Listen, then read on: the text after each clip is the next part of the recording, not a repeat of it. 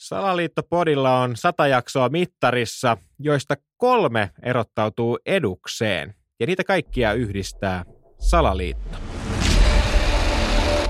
Salaliittopodi. Elia Silja ja Eetu K.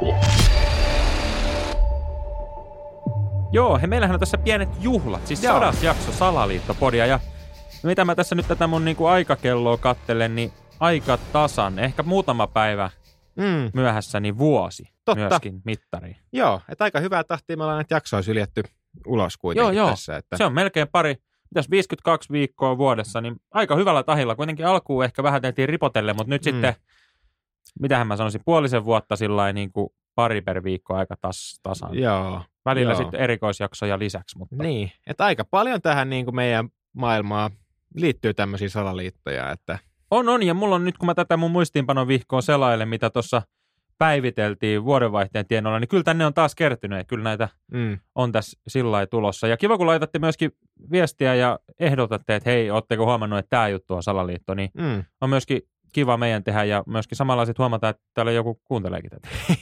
Se on sillä No niin, mun on vieläkin välillä vaikea uskoa, että oikeasti joku kuuntelee, mutta se Epäilen on. salaliittoa näissä kuuntelijaluvuissa. Niin, niin mä, mä myöskin. Mutta, Mutta kolme jaksoa. joo, eli niin kuin, täältä eka, eka näistä kol, top kolme meidän kuunnelluimmista jaksoista, niin on tota aika alkupäästä tämmöinen jakso kuin Miehen nännit. Loistava. Tykkään itse tästä. Joo, se oli viides jakso ja, ja se on kerännyt niin kuin, suhteessa muihin aika paljon kuulijoita. Joo, ollut suosittu.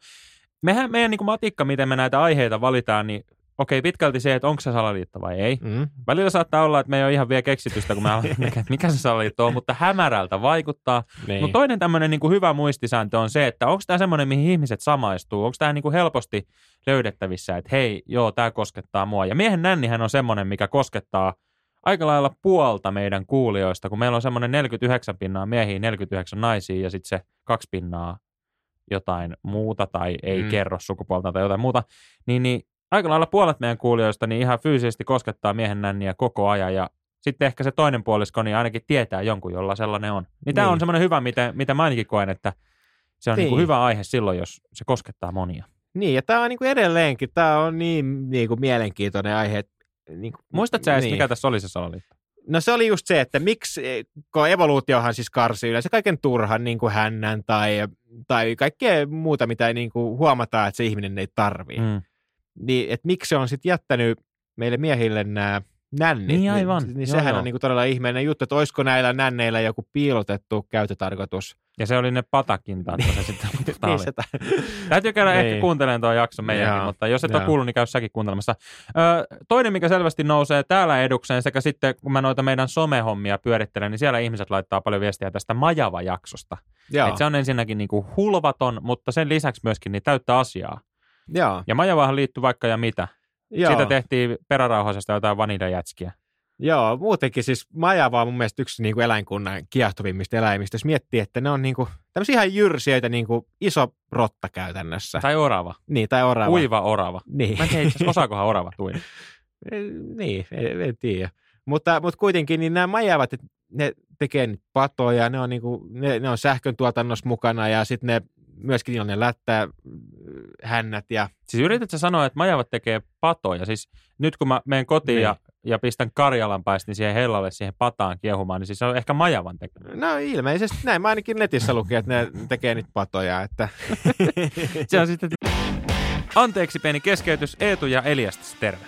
Tiesitkö muuten, että leivinpaperi, Avaimet, takatukka, pullonpalautus, kello, Timo Virtanen, Teboil Alko. Ovat kaikki Salaliittopodin jaksoja. Joo, ja ne voit käydä kuuntelemassa Spotifysta. Kiitos.